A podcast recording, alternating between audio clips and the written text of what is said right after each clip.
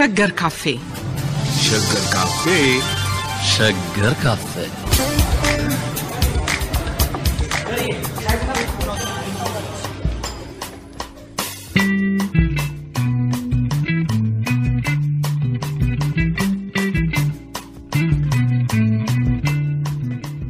ጤና ይስጥልን አድማጮቻችን በሸገር ካፌ ከአለማየሁ ገላጋይ ጋር እንገኛለን። አለማየሁ እንዴት ሰነበትክ? እንደምን ሰነበትሽ? ተፋብለሃል ብዬ ነው። ተጠፋፋን። አዎ ተጠፋፋን።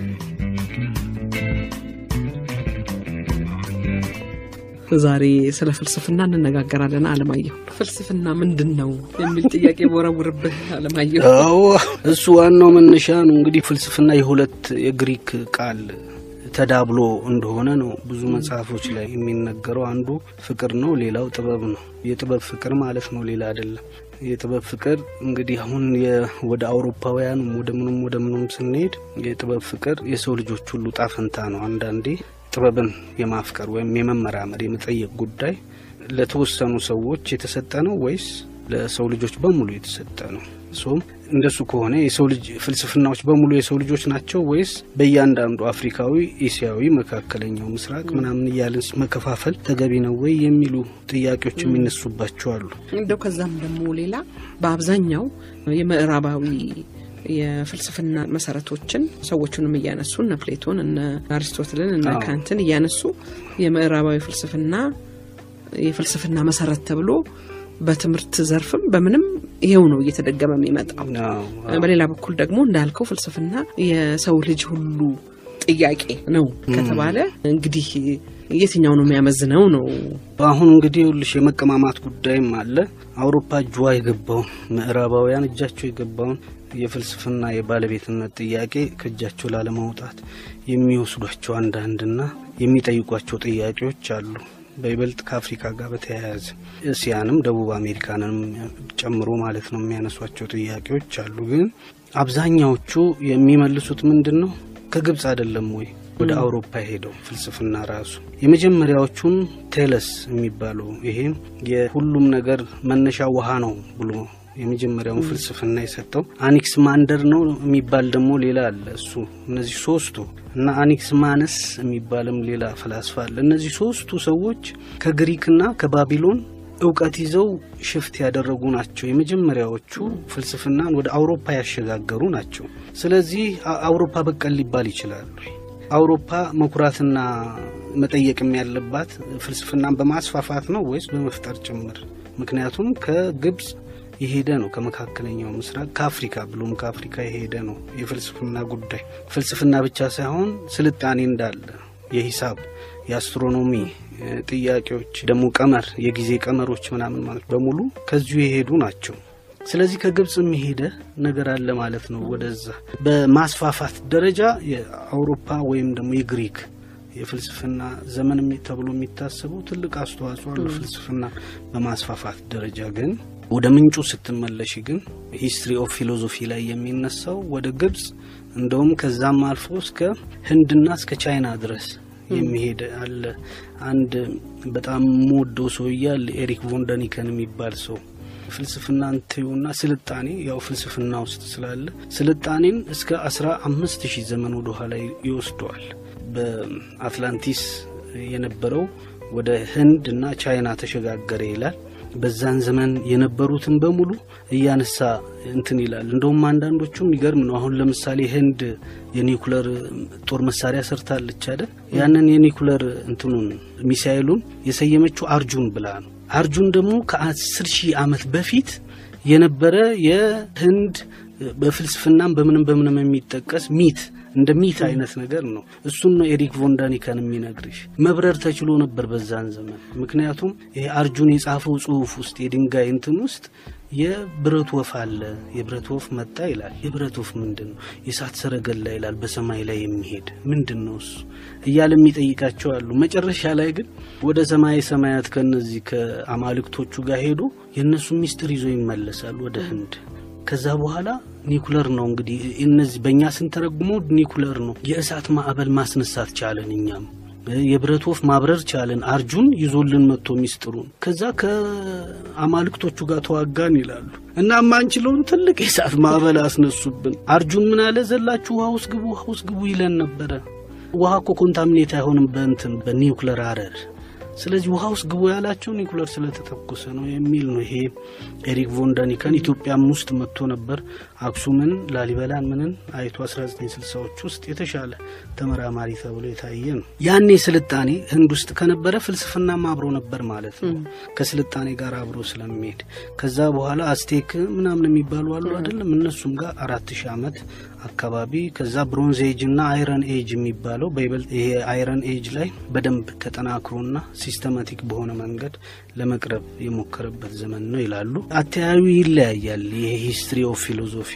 የሶሻሊስት ደሞ አተያያ ያለው ቶሎ ብሎ ወደ ላባደሩ ለመምጣትም ይመስላል ግን ይሄ የማምረቻ መሳሪያዎች ከተማዎች እየተስፋፉ እንደው ይድሎት ያላችሁ ቤቶች ምናምን እየመጣ ሲሄድ ላይ ያሉት ሰዎች ማለት ነው እነዚህ በመሪት ባላባቶች እነዚህ እነሱ ብዙ ጊዜ ያተረፋቸው ስለዚህ ቁጭ ብሎ መፈላሰፍ ጀመሩ ያው እሱ ባሪያው ምኑ በሚሰራው ለማለት ነው ስለዚህ ፍልስፍና ጅማሪውም ከዛ ጋር ተያይዞ ነው የሚል አለ ብዙዎቹን የግሪክ ፈላስፎች ያነሳል እነሱ ስትመለከቻቸው ቀኑን ሙሉ ማይሰሩ ስራዎቻቸው በአሽከሮች በቤት ሰራተኞችና በባሪያዎች የሚከናወንላቸው የሚበሉትም ማያሳስባቸው የሚጠጡትም ማያሳስባቸው ነበሩ ይላል ፈላስፎቹ ያው ጨቋይ ነበሩ ሊልን ሆነ ታውቅ ሌሎቹ ግን ከንግድ ጋር ተያይዞ ነው የሚሉት ይሄ ንግድ ይሄ ጥቅል ከሆነ ወይም ደግሞ ምንድነው ይሄ ሚት ሆኖ ጉዳይ ከመመልከት ይልቅ መመርመርና መጠየቅ የተጀመረው ከንግድ በኋላ ነው ብለው ያስባሉ እና ያው የፍልስፍና መነሻው እሱ ነው እና ጥያቄዎች ናቸው ሁሉ ጊዜም ሌላ አይደለም እኮ ሶክራተስ ራሱ ይናገራል ያልተመረመረ ህይወት አይደለም ብሎ ይጠይቃል ያልተጠየቀ ህይወት የምናየውን የምንጠጣውን የምንቀምሰውን ሁሉንም ነገር ልክ በህፃን ልጅ መልክ መጠየቅ መቻል አለብን ያኔ ነው የፍልስፍና ተጀመረ ተብሎ የሚታሰበው ይላል ፍልስፍና የገለ የሚባል ነው ወይ የሚለው ነገር መንገድ የመለስከው ይመስለኛል ማንሳታው አዎ የገለ ሳይሆን የሁሉም ነው ምክንያቱም እንግዲህ ተመልከቻ ሶክራተስ የሚለው ምንድነው መደነቅ መጠየቅና መመርመር ነው እኮ መነሻው አይደል የፍልስፍና መደነቅ መመርመርና መጠየቅ የሰው ልጅ ሁሉ ባህሪ ነው እንደውም ህፃናቶችን በባህል እየሞረድን የማይጠየቅ ነው ይሄኛው የሚያስፈራ ነው የሚያስቀስፍ ነው ከማህበራዊ ህይወት የሚያስገልል ነው ይያልን ስለመንፈራ ልጆቻችንን አፋፋቸውን እንላለን እንጂ ይጠይቃሉ ህፃናት በቃ ያው እንደ ህፃን መሆን ነው ልክ ኢየሱስ ክርስቶስ እንደ ህፃን ካልሆናችሁ በስተቀር አይደል የእግዚአብሔርን ቤት አታዩም እንዳለው የፍልስፍናንም ቤት ለማየት እንደ ህፃን መሆን መቻል አለብሽ አባባ ስታይ መደነቅ ከመደነቅ በኋላ መጠየቅ እንዴት ወዴት ይያልሽ መጠየቅ ይያንዳንዱ የፀሐይን ዮሐን የምኑን መጠየቅ ነው ስለዚህ የሰው ልጅ ሁሉ ባህሪ ነው ግን ፍልስፍናን የሚያበረታታ ባህል አለ ደሞ የሚጫንና የሚቀስ ባህል አለ ስለዚህ ከማህበረሰብ እየተለየ ከአገር ከአጉር እየተለየ አንድ ቦታ ላይ የበለጠ የተሻለ እንዲ ገነና ጥሩ ይዞታ እንዲኖር አንዳንዱ ጋር ደሞ ጫጭቶ እንዲጠፋ የሚያደርገው ኦልሞስት አይጠፋም ግን ባህል ውስጥ ተሰግስጎም ቢሆን ታገኙዋለሽ ወደ አፍሪካን እንምጣ ቀደም ግብጽን አንስተሃል አለማየሁና የአፍሪካ ፍልስፍና ብለን ምንለው አለ እንግዲህ ሁልሽ የአፍሪካ ፍልስፍና አለ የለም የሚባለው ነገር የሚያከራክር ሆኖ በተለያዩ እንትኖች ቀርቦ ይታያል አፍሪካ ፍሎሶፊ አለ ወይ እንደውም አንዳንድ ሽሙጥሉ ጣል ይደረግበታል ምንድነው የሚባለው ሶክራተስ philosophy begins with wonder ብሏል አይደለም እንግዲህ በመደነቅ በመናመን ነው ፍልስፍና የሚጀምረው አፍሪካ ጋር ግን በፍርስትሬሽን ተስፋ በመቁረጥ በኮሎኒያሊዝሙ በሬሲዝሙ በምኑ ተስፋ በመቁረጥ ነው ፍልስፍና የተጀመረው ብሎ ያሽሟጥጡታል በአሳር ነው አዎ በሳር ሳይሆን በአሳር በሱ ነው የተጀመረው ብሎ ያሽሟጥጡታል አንዳንድ የአፍሪካን ፍልስፍና የተጀመረ የሚባለው የአፍሪካ ፍልስፍና በሁለት አውሮፓውያን ነው ዞረን አላመለጥም ከነሱ ፕላሲድ ቴምፕልስ የሚባል የባንቱ ፍልስፍና የሚል አንድ መጽሐፍ አሳትሟል 1910 ምናምኖች ውስጥ እና መቆጨት አለው መቆጨት ማለት አፍሪካውያንን ልክ እንደ አውሬታ ያላችሁ ስልጣኔ እንደሌላችሁ ምናምን ታያላችሁ ግን ያልሰለጠናችሁትና እንትና ያላላችሁት እነሱ ናቸው እነሱ የዳበረ ባህል አላችሁ የፍልስፍና አላችሁ ስልጣኔ ያላችሁ ብሎ በመቆጨት የጻፈ ሰው ነው ሁለተኛው ደግሞ ጆርጅ ጄምስ ይባላል ስቶልን ሌጋሲ ይላል ያው የተሰረቀው ነው እንግዲህ ከግብጽ ሄደውን ምኑን የፍልስፍና አውዲያል እንደው መነሻችሁ መሰረቷችሁ አፍሪካ ነው ይላል ለዚህ ምላሽ የሚሰጡ ደግሞ አውሮፓውያንም እኮ አሉ ምንድነው የሚሉት ግብጽ አፍሪካናት ወይ ብሎ ይጠይቃሉ ምክንያቱም ካንተም እንደዛው ብሏል በስህተት ነው እንጂ ከአፍሪካ ጋር ተደባለቀችው በመሬት መንሸራተት አፍሪካ አይደለችም ምክንያቱም እሷ ታሪክና ፍልስፍና አላት ብሎ ያስባል እነዚህ ተጠራቅመው የፈጠሩት ቁጭት አፍሪካዊ ቁጭት አፍሪካዊ ሆነውን የፍልስፍና ይሄ ምንድነው የተሰደረ ባግባቡ የተሰደረ ፍልስፍና ለመፍጠር ደፋቀና ያሉ ጥቁር አፍሪካውያን መጥተዋል ከአውሮፓዎቹ ከሁለቱ አውሮፓውያን ቀጥሎ ማለት ነው አንዱ ሊዮፖልድ ሴንጎር ነው ኳሜ ንክሩማህም አለበት ጁሊየስ ኔሬሬም አለ ዊሊያም አብርሃም እና ጆን ኤምቢቲ ነው እናም የሚባልም ሰው ይያል እነዚህ ሰዎች የመጀመሪያው ረድፍ የአፍሪካ ፊሎሶፊ የሚባለው ከ20ዎቹ እስከ 60 ዓመተ ምህረት ያለ ቦታ ይይዛሉ እና የየራሳቸውን የፍልስፍና ማሳያ ምናምን ለማቅረብ ሞክረዋል ግን ሲሳከርባቸው ታያለሽ ምክንያቱም አውሮፓዊ የሆነውን የፍልስፍና ታሪክ አምጥተው ነው አፍሪካዊ የሆነ ፍልስፍና ለመፍጠር የሞከሩት ስለዚህ መዛባት ምናምን ተፈጠረ እና ሌሎች ጥያቄዎችም ከሱ ጋር ተያያዙ እንደውም ሽሙጥ ሁሉ የመጣው ከዛ በኋላ ነው በርግጥ አፍሪካዊ ሊባል ይችላል ይሄ ፍልስፍና ምናምን ይላል እንደውም ሴንጎር መበሳጨት ሁሉ ጀምሮ ነበር ወደ መጨረሻ ላይ ምክንያቱም በኮሎኒያሊዝም የአፍሪካውያን ባህሉ ምንም ተፈቷል ስለዚህ በዛ ባህል ላይ በዛ ስልጣኔ ላይ መሰረት የሚስቆነ ፍልስፍና ያ ባህልና ስልጣኔ መፈለግ አለበት እንደውም ከመካከለኛው ምስራቅም ከአውሮፓም የመጣው እምነት ከሱ በፊት የነበረውን እምነት መፈተሽ መቻል አለብን ይያለ መበሳጨት ጀምሯል እንግዲህ የጠፋውን የስልጣኔና የባህል ጉዳይ ፈልጎ ካመጣው በኋላ በዛ ላይ የተመሰረተ ፍልስፍና እንትን ለማለት ነው ለእንደዚህ ጥሩ እንደው መልስ ይሆን የነበረው ጸጋዬ ገብረመድህን ነው ጸጋዬ ደግሞ የሴንጎር እኮ ጓደኛ ነበር አይደል ያው ይገናኙ ነበር እና የጸጋዬ ገብረመድህን በይበልጥ ምክንያቱም እነሱ ምንድነው አፍሪካውያን ጠፍቶባቸዋል ከየት ተነስተው የት እንደደረሱ ኮሎኒያሊዝም በብዙ ቅጥቅጣዎች በብዙ ጫናዎችና በመናምን የነበራቸውን እንዲለቁ አድርጓል ማንም የሚያስተውሰው የለም እምነታቸው ምን ነበር ምናምን የሚለው ጥያቄ ላይ የሚመልሱት መልስ አልነበረም ስለዚህ መሃል ላይ ያለለ ነው ከመሃል ተነስተሽ ደግሞ ሀገር በቀል ሆነ ወይም አህጉር በቀል ሆነ ፍልስፍና ለመፍጠር አስቸጋሪ ይሆናል ማለት አለለ ማለት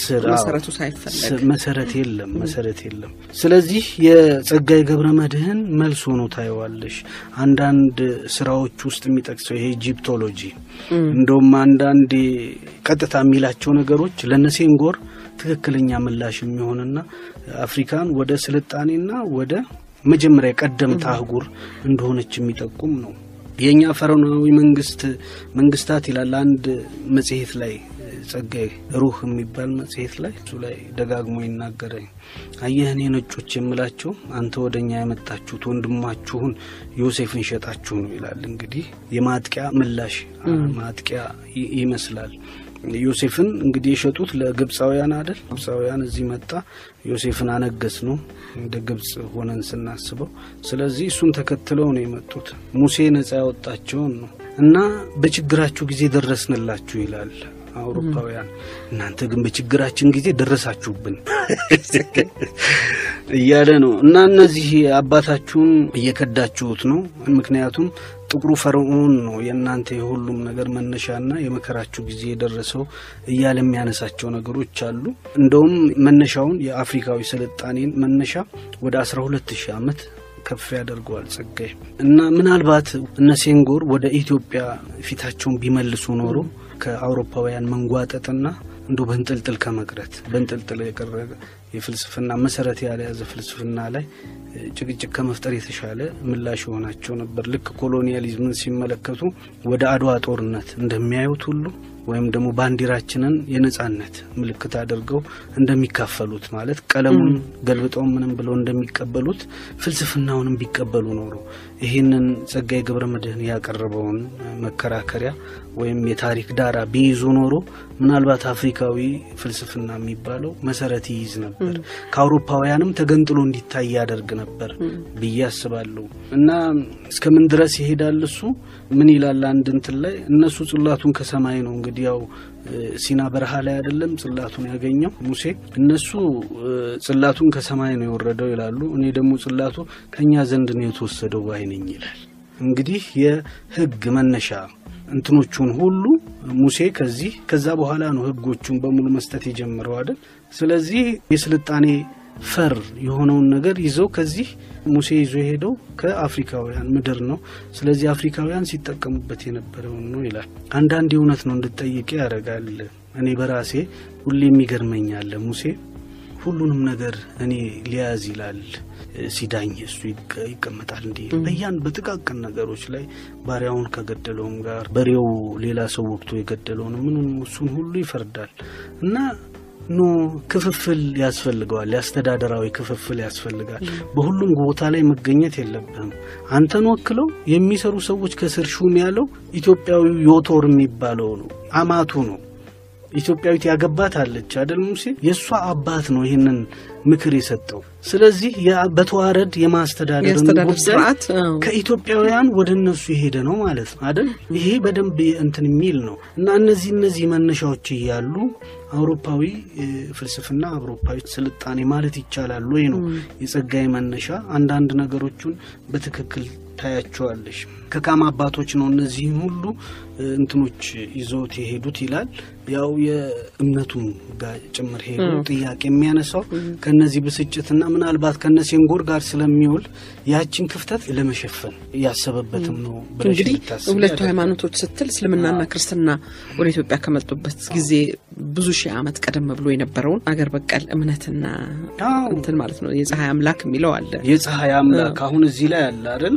ከኦሮሞ ጋር ያያይዟል ኦሮሞ ይልና ኦሞ ማለት አራ የፀሐይ የኦሞ ልጅ ወይም ደግሞ አሩም የፀሐይ የካም ልጅ ማለት ነው ከዛሬ 12000 ዓመት በፊት አስራ በተባለች የኩሽ ፈርዖኖች የፀሐይና የሰማይ አምላክ ሴተ የተባለውን ታላቅ ወንድ ልጅ አራ የተባለውን ታናሽ ወንድ ልጅና ኤሰስ አቴት ይሏል በቅንፍ ውስጥ ወይም አድባር የምንላትን ሴት ልጅ ይወልዳል ሴተ ታላቅ ቁርአኑን ታላቁ ታናሹን ይገላል ከዛ ለነሱ የቆመ ለነሱ መታሰቢያ እግዚአብሔርን ትለምናለች እናትየው ለዛ መታሰቢያ ዛፍ ተተክላለች ያ ዛፍ ተቀይሮ ወደ ድንጋይ መስልነት እንዲወርድ መጣ ነው አድባር የሚለው ከዛ የመነጨ ነው ስለዚህ ሚቱ ካለ እስከ 12000 ዓመት ወደ ኋላ የሚሄድ ሚት ካለ እና ስልጣኔም እዛው ውስጥ ካለ ፍልስፍና ነበር በዛን ጊዜ ማለት ነው ስለዚህ እነዚህን መሰረቶች ጸጋይ ደጋግሞ የሚያነሳቸው መሰረቶች ማጣት ነው እነሴንጎርን እንዲደናገሩና መጨረሻ ላይ ተስፋም እንዲቆርጡ ያረጋቸው የሚያሳዝነው ደግሞ እሱም ይሄንን ምርምር የሰራበትን ወይ ጽሁፉ ታትሞ ወይ እንደዚህ ካላገኘ ነው በስተቀር ያው በኢንተርቪዎቹና በአንድ አንድ ትናንሽ አጫጭር ጽሁፎች ብቻ ነው ማለት ነው ይሄም አሁን ለኛም ቋብታ አልሆነም ማለት ነው ምናልባት ለዩኒቨርሲቲ ቤተሰቦቹ የሰጡት ዶክመንቶች ውስጥ ይኖር ይሆናል እነዚህ ግን ቢታተሙ አፍሪካዊ ፋይዳም ያላቸው ናቸው ከሀገር አንድ አጥኚ የራሱን ማሰባሰቢያ መንገድ ወስዶ ነገሮቹን አያይዞ ያቀርባቸው ጥሩ ይሆናል ጸጋይም እኮ ሌላ ይቅርና ሲያወራ እንኳን አያይዞ ነው ፈራስ ይዞ ነው ለምሳሌ አምላክ ነው ይላል የሚነግርሽ የካ ማለት የአምላክ ወይም የእግዚአብሔር ማለት ነው አይደል እና ወደ የካ ሚካኤል ስንሄድ የእግዚአብሔር ሚካኤል ማለት ነው ብዙዎቹን የሚያነሳቸው አለ ኢዮሃ ሚለው አሁን አማራውም አይደል የጉራጌውም ትግሬውም ሁሉም የኢዮሃ ይላል ኢዮካ ነው ብሎ ነው እሱ የሚያስቀምጠው ኢዮካ ነው በጊዜ ሂደት ኢዮካ የሚለው ወደ እንትን መጣ ይላል እና ያ ኢዮካ ወይም ኢዮሃ ብለን ስንዘር የካን ወይም እግዚአብሔርን ለማወደስ ነው ይላል ጋዳ የማወደሻ ኢዮሃ ማለት እግዚአብሔርን ማወደስ ነው ይላል ጋዳንም ልክ እንደዛው ጋዳ ማለት ነው የእግዚአብሔር ህግ ማለት ነው እንደዚህ እንደዚህ ያለ የቋንቋንም የዚህ የስነ ቋንቋ ስርዓቱንም ይዞ ከዚሁ ጋር ያጋመደ ነው እንግዲህ እስከ ኬንያ ድረስ እኮ ይሄዳል ለምሳሌ ወደ ላይ እስከ ምንድነው ኩን አማ ማለት ይሄ ደሞ ማን ነው ማለት ነው አሉ እንደዚህ ይያለ ከዛ ወደ ኬንያ ታንዛኒያ እስከ ጀርመን ድረስ ይሄዳል የኦሮሞ ሲቪላይዜሽን ማለት ነው ስለዚህ እነሱም ተከትሎ በቋንቋ ሲሄድ ኬንያ ማለት ኬኛ ማለት ነው አይደል የኛ ማለት ነው እንዲህ ይያለ የሚሄዳቸው ነገሮች አሉ ስለዚህ አፍሪካንም የማስተሳሰር ሚትም እንኳን ባትዩ ያው ከሚት ጋር የሚያያዝ ነው ግን መነሻ የሆናቸው ነበር ለነሴንጎር ግን ይሄንን የሚመለከቱበት እድል አላገኙ ያውም ከጽጋዬ ጋር ቅርበት ኖሯቸው ማለት ነው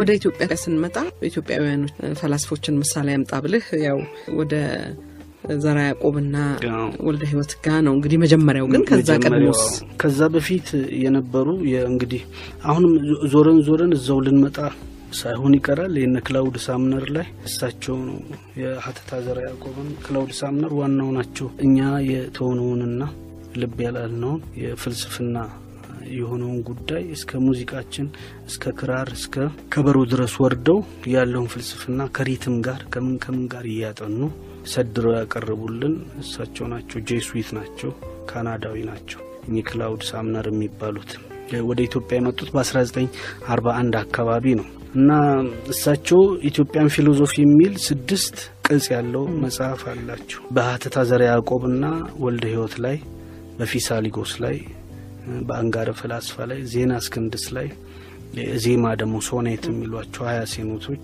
ሶኔት ከበሮና ክራርም ላይ ጭምር ጥናት አድርገዋል ሌላ ዋነኛው ደሞ ዘ ሶርስ ኦፍ አፍሪካን ፊሎሶፊ ይሄ ክፍተት እንዳላውቀው ማለት ሶርስ ሊሆናቸው ይችላል በማለት ኢትዮጵያን ፊሎሶፊ ኦፍ ማን የሚለውን ጽፈዋል አንድ መጽሐፍ በጣም ጥሩ ነው እና ሊትራሪ ፎርም ነው ይላሉ የአፍሪካ በአውሮፓውያን የፍልስፍና አውድ አይዳኝም የራሱ አውድ አለው ይላሉ ሁለት አይነት ነው ብለው ያስባሉ የአፍሪካ አንደኛው ፖፑላሪ ሆኖ ወይም ደግሞ ህዝብ ውስጥ የገባው የህዝብ ሀብትነት ያለው የፍልስፍና አለው ሌላኛው ዲዳክቲክ ነው ይላሉ የትምህርታዊ ከትምህርት ጋር የተያያዘው ግን ሁለቱም ዞሮ የሚገናኙበት ደግሞ ሶስተኛ ዘርፍ አለ ይላሉ ምሳሌያዊ አነጋገሮችን ነው ለምሳሌ ህዝባዊ ፖፑላር የሚሏቸው ፕሮቨርቦችን ህዝባዊ ጥበብ ብለው እንትምሉት የምሳሌያዊ አነጋገሮችን የአለቃ ገብረሃና አይነት ፍልስፍናዊ ሆነ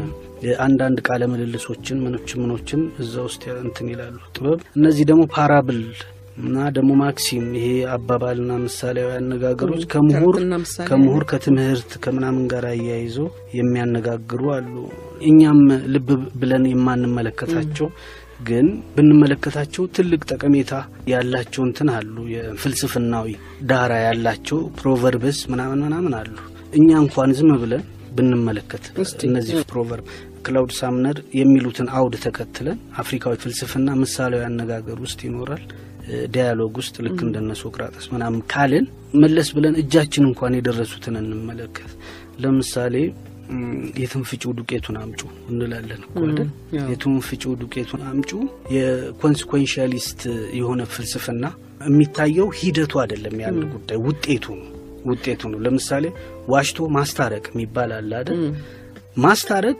መዋሸትን ይቅርታ ያደርግለታል ይቅርታ እንድናደርግለትና እንድንፈቅድ ግድ ይለናል ምክንያቱም ለማስታረቅ ነው የሚዋሽው ግን እነዚህ የኮንሲኩዌንሻሊስት እንትኖች ናቸው አይደል ስለዚህ እኛ ፕሮቨርብስ ያቺ ፍልስፍናው ያስተሳሰብ ህዝብ ውስጥ አለ ማለት ነው አይደለም ሌላው ውስጥ ያያዙና የተጭብጦን ቀሙት ይላል ይሄ ደግሞ የኮንሲኩዌንሻሊስቶችን ገልብጦ የሚመጣ ነው ምክንያቱም አያያዝሽ ከመጀመሪያው ካላማረ ጉዳዩ ያንቺ አይሆንም ውጤት አይደለም መጀመሪያ አያያዝና አደረጃጀት ላይ መተኮር አለበት የሚለው የፍልስፍና ዘርፍ ነው ማለት ነው ከራስ በላይ ንፋስስ ደሙ ከራስ በላይ ንፋስ የሄዶኒዝም የሚባል አለ አይደለም ደስታን የሚተነትን ፍልስፍና አላቸው ግሪኮች የሄዶኒዝም ሁለት አይነት ነው ጥሩ በማድረግ ለሶሳይቲ አይደል ለሌላው ጥሩ በማድረግ ነው ደስታ የሚገኘው ብለው የሚያስቡዋሉ አንዳንዶቹ ደግሞ ብላ ጠጣ ተደሰት ነገት ሞታለህ የሚሉአሉ ከራስ በላይ ንፋስ እዚች ውስጥ ምትካተትና ብላ ጠጣ ከራስ በላይ ምንም ነገር የለም ነው ንፋስ ብቻ ነው ያለው ከራስ ውጪ ምንም ነገር አትመልከት እነዛ ይሄ ስነ ምግባር ላይ አተኩረው ለሰው በማድረግ ደስታ ይገኛል የሚሏቸው እነዚህ ምን ይሏቸዋል ፒግ ፍሎሶፈርስ ይሏቸዋል አሳሞቹ መብላት በጠጣ ስለዚህ ከራስ በላይ ንፋስ ይሄ ፒግ ፍሎሶፈርስ የሚባሉት አሳማ ተብሎ የሚሰደቡት ፍልስፎች እይታ ነው ማለት ነው እዚች ምሳሌያዊ አነጋገር ውስጥ ከራስ በላይ ንፋስ ሲልሽ እዚች አነጋገር ውስጥ እንትኖች አሉ እና ይሄ አሁን የዚህ ላይ ቢተኮርና ይበለጠ ትኩረት ቢሰጥ በየማስባቸው እነዚህን ጉዳዮች ከፍልስፍና ጋር ግንኙነት ያላቸው ሰዎች ቢፈትሹዋቸው ቢያሰባስቧቸውና ክላሲፋይ ቢያደርጓቸው የትኛው ውስጥ የትኛው ከተቻለ ደግሞ ከራስ በላይ ንፋስ ያለው ሰው የምን አይቶ ነው ሶማ መንቀብሩ ነው አለች ቀበሩ የሚባለው ኬት አይደል እኔ ከሞት ሰርዶ አይብቀል ያለችው አያስ እነዚህ ፕሮቨርብ ውስጥ ወይም ደግሞ ምሳሌ አነጋገር ውስጥ ፍልስፍና አለ የትኛው የፍልስፍና ዘርፍ ውስጥ ነው የሚካተቱት እነዚህ ይያሉ የመመለስ አንድ ደግሞ ሁነቶችም ጭምራሉ ፍልስፍናዊ ሁነቶች አንዱን እንትንንበል የባጽፋ ሲል ዘመነ መንግስት ጊዜ ነው አሉ እሺ አልፎንሱን እና ምናምን የሚባል ሰው የሮማ ጳጳስ መጥቷል እዚህ ሀገር እና እንትን ለማለት መከራከር እንትን ይዟል የሚከራከረው ከጨገ በትረ ጊዮርጊስ ጋር ነው ቁጭ ብለው ይከራከራሉ በሃይማኖት ጉዳይ እዛ ክርክር ላይ ከተሸነፍሽ በቃ ተሸነፍሽ ትገዘቻለሽ እንደውም ይሄኛውን ተከታይ ተብለሽ ስለዚህ እጨገ የተመረጡት የተሻሉ ፍልስፋ ስለነበሩ ነው በዘመኑ እጨገ በትረ ጊዮርጊስ ማለት ነው እና ሌሎቹን ጥያቄዎችን ተውና አንድ በጣም ይገርምችኝን ጥያቄ ልንገርሽ በጣም በቃ ግራም ያጋባና ውስብስብ የሆኑ ሐሳቦችን በቀላል መንገድ እንዴት መግለጽ እንደሚቻል ፍልስፊካል በሆነ መንገድ ማለት ነው አልፎንሱን ምን ብሎ ይጠይቃል እጨገን የእግዚአብሔር ፍት ወዴት ነው አየሽ እንግዲህ ከዚህ በፊት የተነሳ እንትን አለ አይደለም አንድ ምንድነው ኢየሱስ ነኝ የሚል አሳይ መሲህ ተነስቶ ነበር አይደል ያ ምንድነው ያለው ከእስራኤል ሁሉ የተወለደ ያላችሁ ስታስቸግሩኝ ከናንተ ለመወለድ ነው ማለት ስለዚህ ይሄ መነሻው ምንድነው ጉርምዱም ታለ ማለት ነው ሰው ውስጥ የእግዚአብሔር ፍት ወዴት ነው የሚል ጥያቄ አለ ወደ እስራኤል ነው እኛ በእነሱ በኩል ነው መንጸድቀው የሚል አመለካከት ነበር ይሄንን ለማስረገጥ ነው ይሄ የአልፎንሱን የጠየቀው እጨጌን ብለው መለሱ የመለሱበት መንገድ የሚገርም ነው አምጡልኝ መቅረዝ አሉና መቅረዝ ላይ እንትና በርዱ ጧፍ የዚህ መብራት ፍት ወዴት ነው አሉ በቃ ወዴትም አይደለም አበቃ እግዚአብሔርም ልክ እንደዛው ነው ፍቱ ወደ ያቅጣጫው ነው አይደለም ስለዚህ የጥርጣሪ ሃይማኖት ውስጥ እና ፍልስፍናዊ ጥርጣሪ የነበረውን አበሻዊ አመለካከት በሙሉ እዚህ ጋር ቋጥረው መልስ ሰጡት ማለት ነው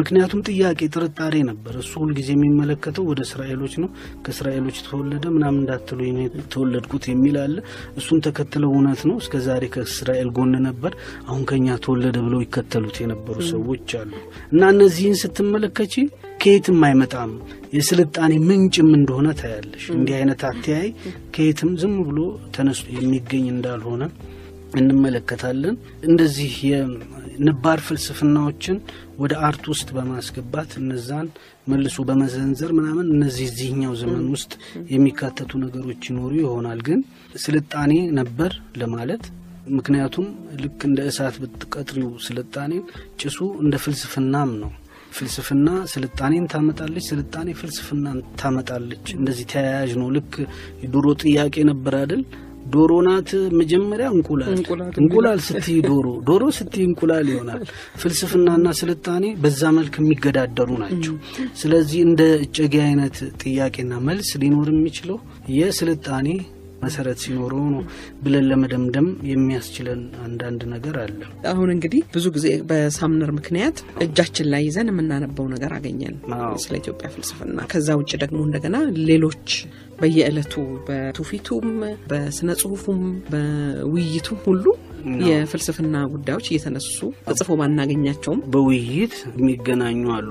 አንድ አንድ ደግሞ ፍልስፍና ነው ሳይባል ታሪክ ውስጥ የምታገኛቸው ፍልስፍናዎች አሉ። ለኔ እንግዲህ መቼም ታባሪ ላላገኝ ይችላል። አጼ ቴዎድሮስ ለኔ ትልቅ ፈላስፋ ሆኖ ማያቸው ፓወራቸውን የሚጠቀሙበት አግባብ ምናምን የሚጠይቁትንም ጥያቄ ስትመለከቺ ከፍልስፍናዊ ከየትም ተነስቶ አይደለም ያለ ዘመናቸው የተፈጠሩ መሪ ነበሩ የሚባለው። አንዳንዶቹም ብናያቸው ጥሩ ነው ፍልስፍናዊ መነሻዎች አሏቸው። አጼ ቴዎድሮስ አንድ ጊዜ ምን አደረጉ? አጼ ቴዎድሮስን ፍልስፍና በኩል ስታነሳቸው አንተ መጀመሪያ መስማቴ ነው ስለ ጀግንነታቸው ነው ብዙ የሚወራ ወይንም ደግሞ አዲስ ነገር ፈላጊ ስለመሆናቸው ነው። እንግዲህ እኔ ፋይንዲንግ ሊሆን ነው እና ይኸውልሽ አጼ ቴዎድሮስ አንድ ጊዜ ምሁራኖቹን በሙሉ ሰበሰቡ። ሊቅ የተባለ በሙሉ ይሰብሰባሉ።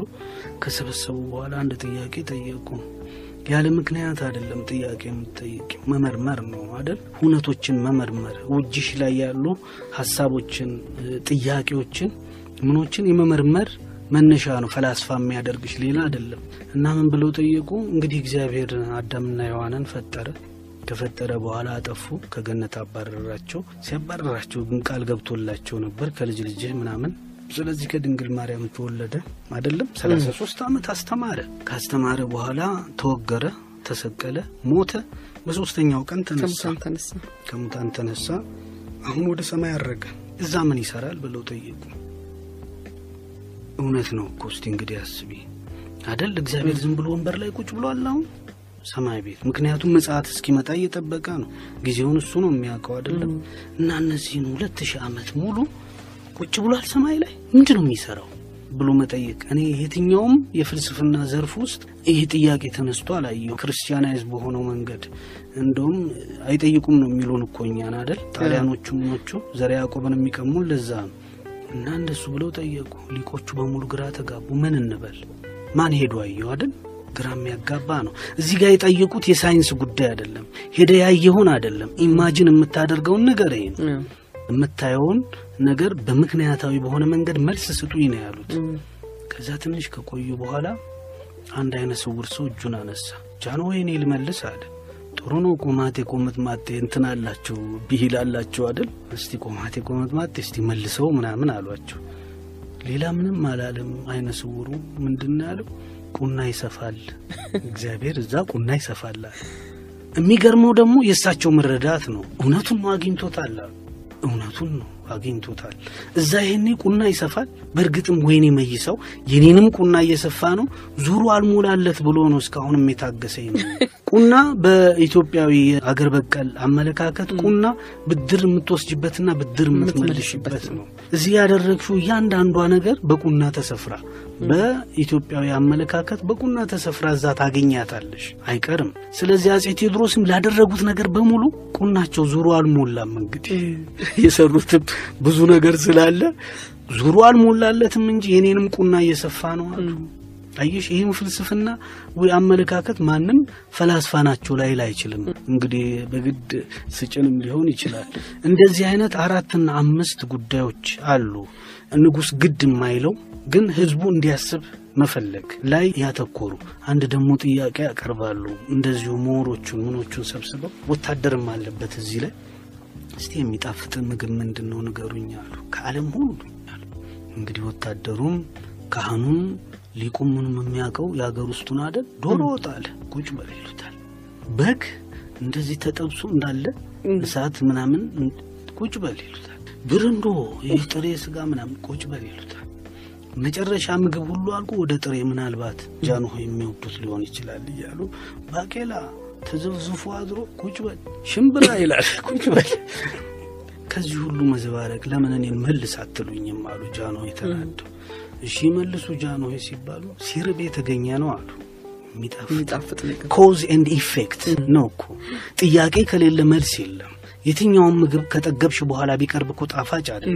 ሲርብሽ ግን ባቄላም ይጣፍጣል አይደል ሲገኝ? ስለዚህ ምን አሉ? በቃ ሲርብ የተገኘ ነው። ታዳኝ ፈላስፋ አይደሉ? እና ሌሎች ብዙ እንዲህ አይነት የሚጠይቋቸው አሉ። መልሱ ጋር እንሄድም ወታደሮቻቸውን ጠብቀው ሴቶቻቸውን እንዴት ነው የምትይዙት ብለው ይጠይቃሉ።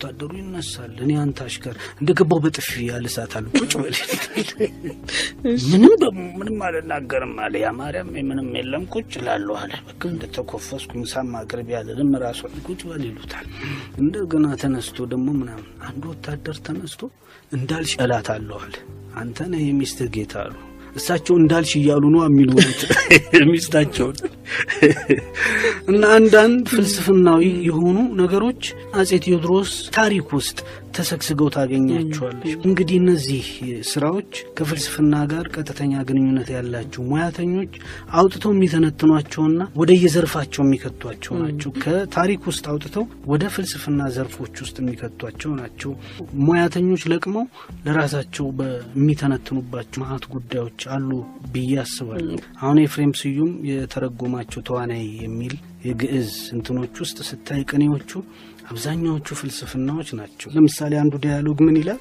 በግዕዝ የሚቀርብበት መንገድ አለ ምንድነው የሚለው ንጉሱ ጠየቀ ግዜ ማለት ምን ማለት ነው አራት ስንኝ ያላት ግጥምና ግዜ ማለት ምንድነው ብሎ ህዝቡን ጠየቀው እንደ አጼ ቴዎድሮስ ማለት ህዝቡ መለሰለት ግዜ ማለት አንተ ነህ ክፉ ካደረከው ክፉ ይሆናል ደግ ካደረከው ደግ ይሆናል ብሎ መለሱለት ይላል ይሄ ከየትም ዝም ብሎ ከመሬት የተፈጠረ አይደለም ግዜ ንጉስን ንጉስ ጊዜን ይተካል ማለት ነው ልክ ጀርመናዊ ፈላስፋ ሄገል እንዳለው ነው መንፈስ ነው ታሪክን የሚፈጥረው እንጂ የሰው ልጅ ታሪክን አይሰራም እኛ ምንለው ታሪክ ሰሪው ህዝብ ነው አይደል ሄገል የሚለው ታሪክ ሰሪው ሰፊው መንፈስ ነው የሚለው ምንድነው እንደው እንደ ከፍተኛው የእንቅስቃሴ የታሪክ እንቅስቃሴ ውስጥ እንደ አንድ ፓርት ነው ሰው ምን እንደሚነዳው ሁሉ አጣቂው ብሎ ያስባል ግን ያንን የኛ ሶሳይቲ ውስጥ ስታይ እንመራበታለን በምሳሌው ያነጋገር አድርገን ስንተከምበት እና ያለ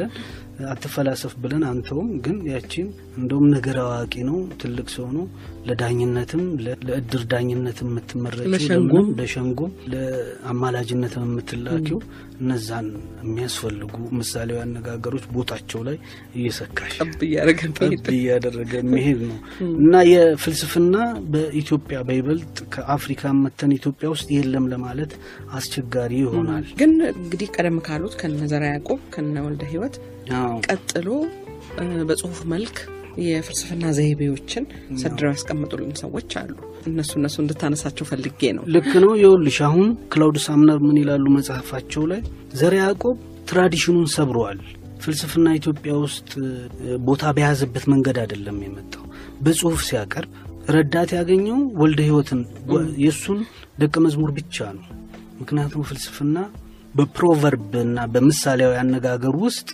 በዳያሎግ በንግግር ውስጥ በተረት ውስጥ በመናምን ይመጣል እንጂ በጽሁፍ አይመጣም ተደራጅቶ ስለዚህ ሰብሯል ተቀባይም ላይኖር ይችላል ነበር ያኔ እንትን ቢል ከእምነቱ ውጭም ያልተለመደ ነው በጽሁፍ ፍልስፍናን የማቅረብ ይሄ እንዲህ ነው አይኔን ማን ሰጠኝ እግዚአብሔር ከሌለ ማመዛዘኛዬን ማን ሰጠኝ ኦንቶሎጂካል የሚባለው ማለት ነው በዛ ፎርም እግዚአብሔርን የምትጠይቂበት መንገድ ያልተለመደ ነው ከዛ ይልቅ ለምሳሌው ያነጋገሮች በሚቀርብ መንገድ አለቃ ዘነብ ያቀርበበት አግባብ የተሻለ ይሆን እሱ እንደውም ለፕሮቨርብ የሚቀርብ ነው አይደል ለምሳሌው ያነጋገሮች ሸክላ ሲሰበር ገል ይሆናል መኳንንት ሲሻሉ ህዝብ ይሆናሉ ይላል ይሄም እኮ ትልቅ ፍልስፍና ነው እቺኑ ምሳሌው ያነጋገር በውቀቱ ግጥም አድርጓት አይቻለው ፍልስፍናው ወደዚህ ዘመን ሲመጣ ነው እኮ ማለት አይደል እስቲ ነው ምን ይላል ሌላ ህላው ያለ ሚል ነው የበውቀቱ ጋን ከበስተጀርባ ወድቆ ገል ሆኖ ቀጠለ ከመሰበር ወዲያ ሌላ ህላው ያለ መኳንንትም እኮ መኳንንት ካልሆንኩ ካላሉ በስተቀር ህዝብ ሆኖ ይቀጥል ይሄንን ነው አይሽ ስነ ልቦና መጠገኛ ፍልስፍናን ወደ ስነ ልቦና መጠገኛነት ስታሸጋግሪው ሌላ አይደለም በዚህ መልክ አርት ሆኖ ሲመጣ ነው ይሄው ለምሳሌው ያነጋገርም ጭምር የሚጠቅም ነው ማለት ትችያለሽ አንዳንዴ ደግሞ እንትንም ይሄ ከንቱነት ምንድነው ያለቀለት ጉዳይ ነው የኛ መፍጨርጨር ለውጥ አመጣም ዲተርማይኒዝም ይሄ በቃ የተወሰነ ነው ከላይ ተወሰነ የመጣ ነው አንቺ እንድትወድቂ እኔ እንዳልፍ ምናምን የሚለውን በውቀቱ በአንዲት ግጥም ውስጥ ሲያቀርበው ተመለከቻለሽ ዲተርማይኒዝም ምን ይላል መልካ ህይወቱ ነው አዳኝ በነሳ ሰይፍ አልዶልዶማ ታዳኝ በጸሎቱ ካራጆች አልዳንም አይደል? በጸሎት አይደለም ያኛውን በንሳ አይተውም ማደኑን ተቋሹ ቢዋልል አልመታቢል ተኩሱ ተቋሹ ቢዋልል አልመታቢል ተኩሱ እንግዲህ ዋልል አይደለም ካፈሙዙ ይጣጋል ኢላማው ራሱ አብይት ይሄን ፍልስፍና ዲተርማይኒዝም የመታደን ግዴታሽ አፈሙዙ ጋር እንድትጠጋ ያረጋል እንግዲህ ቀሽሙም አዳኝ ሲዋልል መተሽ እዛ ስር ትደቀኛለሽ ማለት ነው ገዳይ ሲያረፋፍድ ሟች ይገሰግሳል የሚባላል አይደል የሱን እንትን ብሎ ነው በታሪካችን ውስጥ ብቻ ሳይሆን በልቦለዶቻችን በሊትሬቸር በግጥም በመንም በመናምን በስነ ጽሁፎቻችን ውስጥ ያሉትን ፍልስፍናዎችም የማደራጀት ሌላ ኃላፊነት አለባቸው ዛይ ፍልስፍና እንትን ውስጥ ለምሳሌ ሌላ ዲተርማይኒዝም ለምሳሌ ፍቅር እስከ መቃብርን በጥሪው ነው እኮ ዝም ብለን እናነባው አይደል ከፍልስፍና አውድ ብናይ የምናወጣቸው ነገሮች አሉ ለምሳሌ አያቦጋለ ቁጭ ብሎ ልጃቸው ጠፍቷል ሚስታቸው አይነ ስውር ሆነዋል እናም ከዚህ ባሰኩ ማአት ያመጣል እግዚአብሔር እናም ይላሉ መጀመሪያም ለቤተክርስቲያን መሰጠቱን በዛብህን አልወደዱም ባትሰጩ ይሻላል እንደዚህ ሲሉ ነበር ለቤተክርስቲያን ከተሰጠ በኋላ ደግሞ በዛብህ ያመልጣል ከቤተክርስቲያን ከእግዚአብሔር ወዴት ነው መታመልጨው አይደል ለማምለጥ ይሞክራል ያንን ነው በመሳሌው ያነጋገር አያቦጋለ የሚያስቀምጡት ይሄማ ያያከለ አይነት ተረት ሆነ ይላሉ እንዴት አያከለ በሬው ጠፍቶበት ሄዶ ለሚካኤል ሚካኤል በሬን ፈልግልኝ እንደው ካገኘህልኝ 2 ብር ከፍላለሁ ሰጣለሁ አለ ትልቅ ስለት ነው አይደል ዞር ሲል በሬውን አየው ከዛ ዞረና ሚካኤል አትልፋ አግኝቻለሁ ያቺን 2 ብር ላለ መክፈል ነው አትልፋ አግኝቻለሁ አለ ይቺን ተናግሮ ዞር ሲል ደግሞ ጅቦች ይበሉታል ያንን በሬ እየበሉት ነው ዞር ብሎ ምን ነው ሚካኤል ምን ነው ሲል አይ እኔ እንዳንተ አይደለም አንዴ ለነሱ ሰጥቻቸዋለሁ አልነጥቃቸውም ማለት አንዴ ሰጠውን ስለነጠቀ ነው ማለት ነው ይሄ ምሳሌያዊ አነጋገር በነበዛብህ ቤተሰቦች ውስጥ ሀፕን አርጓል ጥቅል መጠቅለያ ሆኖ ቀርቧል አንዴ ተሰጠ ለቤተክርስቲያን ከዛ በኋላ አመለጠሱ አይደለም ለጅቦች ነው የተሰጠው ልክ የጅቡ እና የበሬው አይነት የበሬው ባለቤት የበሬው ባለቤቶች በዛብህ እናትና አባት ናቸው በሬው በዛብህ ነው ጠፍቷል አይደል ከዛ ሚካኤል ለጅብ ሰጥቷል ማለት ነው ይሄ ዲተርማይኒዝም ነው ከእጣው ለማምለጥ በዛብህ ይሮጣል እንጂ እጣው ትከተለዋለች እና በዛ ፍልስፍና ውስጥ አዲስ አለማየሁ ሊካተቱ ይችላል ልቦለዶቻችንን በሙሉ በመፈተሽ ታሪካችንን በመፈተሽ ሌሎች ደግሞ ተረቶቻችንን ምሳሌዎቻችንን ገጠመኞች የሚተላለፉበትን አግባብ በማየት ክላሲፋይ ማድረግ ይቻላል አፍሪካ ፍልስፍና ማለት ሌላ አይደለም አፍሪካዊ ፍልስፍና ከነዚህ ውስጥ ተቀርቶ የሚወጣ ነው እኔ የ20 እና 30 ዓመት የቆዩ የፍልስፍና ተቋም በእነዚህ ተዝረክርከው የቀሩትን ስራዎች ሳይሰድር የግለሰብ ጥረት ነው ውጤት ሲያሳይ የምታዩ ይብራሃኑ ድንቄን እንያሁን ይውልሽ ፊታውራሪ ኃይሉ ዘለቃ ኒውዮርክ የነበሩት ናቸው ኒውዮርክ የነበሩት ብራሃኑ ድንቄው አልቦ ዘመድ በአጼ ዳዊትም ጊዜ ያለ አንድ እንትን ያነሳሉ የቤተክህነት ሰው ናቸው የአጼ ዳዊት የፍትሐ ነገሥት ገላጭ ናቸው አንድ ሰው ሲያጠፋ አይ አንተ እድሜ ልክለት ተታሰር ግድ ይላል ፍትሐ ነገሥቱ ይላሉ እንድትሞት ግድ ይላል ይላሉ እንደዚህ የሚሉ ትልቁን ስልጣን ያዙ ሰው ነበሩ እና በካቶሊክ ጋር በተያያዘውን በመናምን ጥያቄ ብቻ ሳይግባቡ ይቆሩና ንጉሱ ያስሯቸዋል ሲያስሯቸው ያሚከተል ጅሪ በሙሉ ገሸሻለ ዘመዶቻቸውም ጭምር ማለት ነው ገሸሻሉባቸው እንኳን ሊጠይቋቸው ጭራሽ ለንጉሱ ያልሰሩትን ሁሉ ሰርቶ ይያሉ ወሬ ያወሻከቱ ጭራሽ በንጉሱ እንዲጨክኑባቸው አደረጉ እንግዲህ አለመጠየቅ አንድ ነገር ነው አይደል የበለጠ ደሞ ነገር ማባባስ ምን ያደርጋል ዘመድ ሆነሽ በዚህ ላይ ስለዚህ አጼ ዳዊት ሲሞቱ እና አጼ በካፋ ስልጣን መንበሩን ሲይዙ ይቅርታ አድርገውላቸው እስረኞች ሲፈቱ ወጡ እና የመጀመሪያው የመስከረም ላይ የነበረው የቀኔ ምናምን ላይ እዛ ተገኝተው የገጠሙት ነው አልቦ ዘመድ ምናምን ሚል የመጽሐፉ ምርዕስ የሆነው እሱ ነው አልቦ ዘመድ ምንድነው ኢሴንሱን የግጥሙን አላቀም ግን ሲተረጎም ዘመድ አዝማድ የምትያቸው ነገሮች በሙሉ የፍስሐ ጊዜ ጌጥ ናቸው ብቻ ለመቆም ተዘጋጅ በመከራ ጊዜ ማንም ከጎን አይገኝም እናት አባት ልጅ ምናምን የሚባል ነገር የለም እንደዚህ እንደዚህ ያሉ የገጠሙበት ግጥም ነው። እሱ ግጥም እስከ ቅርብ ጊዜ ድረስ በቀኔ ተማሪዎች እየተቀበሉ እንዲሄዱት ተደርጓል። ለምን የኤግዚስተንሻሊዝም ፍልስፍና ተቀባይ ሆኖ እኮ እንዲቀጥል የሚያደርገው እድሜ የሚሰጠው እንጂ ፈላስፋ አይደለም። እሳቸው ፈላስፋ ከኤክስፒሪየንሳቸው ተነስቶ ያንን ፍልስፍና ፈጠሩ። ግን ያን ፍልስፍና ተቀብሎ ተረድቶ ለተማሪዎቻቸው ተማሪ ለተማሪ በትውልድ ወደ ትውልድ ከትውልድ ወደ ትውልድ እንደም በስፋት ደሞ ሀገር በሙሉ እንዲረዳውና እንዲደምበት ተደረገ። አጼ ዳዊት የነበረው እንግዲህ ከነ ሳርተር ከነ ኒቼ ከነ ምናምን በፊት ነው። ከነሱ ቀጥሎ እንደውም የመጀመሪያው ኤግዚስተንሻሊስት የሚሉት ደራሲው ነው ዶስቶቭስኪ ሩሲያው። ከሱም በፊት የነበሩ ናቸው። ከየት አምጥተው ነው ይሄ የኤግዚስተንሻሊዝምን እምነት ማሰራጨት የጀመሩት? አፍሪካዊ የፍልስፍና መሰረትና ፍለጋ ማለት ይሄ ነው፣ ሌላ አይደለም። ከነሱ በፊት ኤግዚስተንሻሊዝም እኛ ሀገር ውስጥ ነበር ማለት ነው። እነዚህ እንደውም ከቅድም እንዳልነው ከተቋማት ጥረት ይልቅ የግለሰባዊ ጥረት ፍልስፍናን የተሻለ መልክ ሰጥቷል ማለት ይቻላል። ልክ የከፍተኛ ትምህርት ዘይቤን ስንመለከት የከፍተኛ ትምህርት ዘይቤ ላይ የሚያነሱት አፍሪካዊ ጥያቄ አለ። ያሬድ የተነሳው እንግዲህ የነበረው በአምስተኛው ክፍለ ዘመን ከካንት 1000 ዓመት በፊት ማለት ነው። ግን እሳቸው ከግዕዝ ውስጥ አውጥተው የሚያስቀምጡትና ካንት የሚናገራቸው ነገሮች አንድ አይነት ሆነው ይገኛሉ። ስለዚህ ከካንት 1000 ዓመት በፊት ተጠቅሞበት ነበር ማለት ነው። አዎ ማህሌታ ያሬድ ተጠቅሞበት ነበር። በነዛ በድጓ በጾመ ድጓ ምናምን ውስጥ ግዕዞቹ ሲያመሰግን እግዚአብሔርን የሚያነሳበት መንገድ ሰማያዊት ዓለም የሚላት አለች አይደል? ምድራዊ ዓለም የሰማያዊት ዓለም ቅጂ ነው የሚል ነው። ይሄንን ካንት ደጋግሞ ሲያስተምራቸው የነበሩት የዲኦንቶሎጂካል ኢቲክስ ውስጥ ምናምን ሲያነሳቸው የነበሩ ናቸው።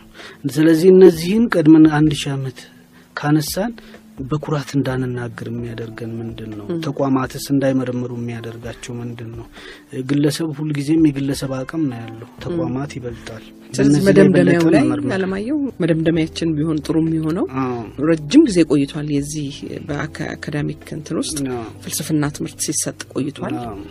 ከሱም ጋር ተያያዥ የሆኑ የትምህርት አይነቶች ነበሩ። ወደ ኋላ ሄዶ መመርመር እና አፋችንን ሞልተን እንድንናገር እንዳልከው አንተ ያንን መርምሮ ፍች ሰጥቶ ትርጉም ሰጥቶ ቅርጽ አብጅቶለት የሚያስቀምጥልን ያስፈልገናል በሚለው በፍልስፍና በኩል አድዋዊ አድዋድል የተገኘበት ኩራት በፍልስፍና ውስጥ መገኘት መቻል አለበት። ይሄንን አስቀምጠሽ የአውሮፓን የምናምን በመመርመር ለውጥ አታመጭም። ግን ክላውድ ሳምነር ባይኖር ኖሮ ይሄ የተሰደሩ እንኳን የነበረው ነገር ላይኖር ይችል ነበር ማለት ነው። አንሰራውም ነበር። በሳቸው ላይ የከተለ ምሁር ብዙ አላጋጠመኝ ምናክልባት የተሰሩ ጥናቶችን ማገኝበት እድል ስለሌለ ይሆናል። ስለዚህ ትልቅ ለአፍሪካም ጭምር ኩራት የሚሆን ሶርስ ነው። ግን ተዳፍኖ እንደዚህ ለመመርመር እድሉ ያለው ሰው ካልሆነ በስተቀር ሁሉም ሰው ማያገኙ ማይኮራበት ወጭ ያሉትም እንዳያፍሩኩ አትሊስት ምንሰራላችሁ መኖር አለበት። ከስደት ጋር አብሮ የሚወራ ነገር ቢኖር ጥሩ ነው። ለኛም ደሞ በደምጽ ማጉያ ምን ነግራችሁ ነገር ቢኖር ጥሩ ነው። በዚሁ እንደምደሞ የዛሬውን አለማየሁ ዛሬ በቃ በዚህችሁ ነው እንግዲህ። አድማጮቻችን ከኛ ጋር ስለነበራችሁ በጣም እናመሰግናለን። እኔ ደግሞ አለማየሁ ገላጋይን አመሰግናለሁ። እኔም ባንቺና አመሰግናለሁ።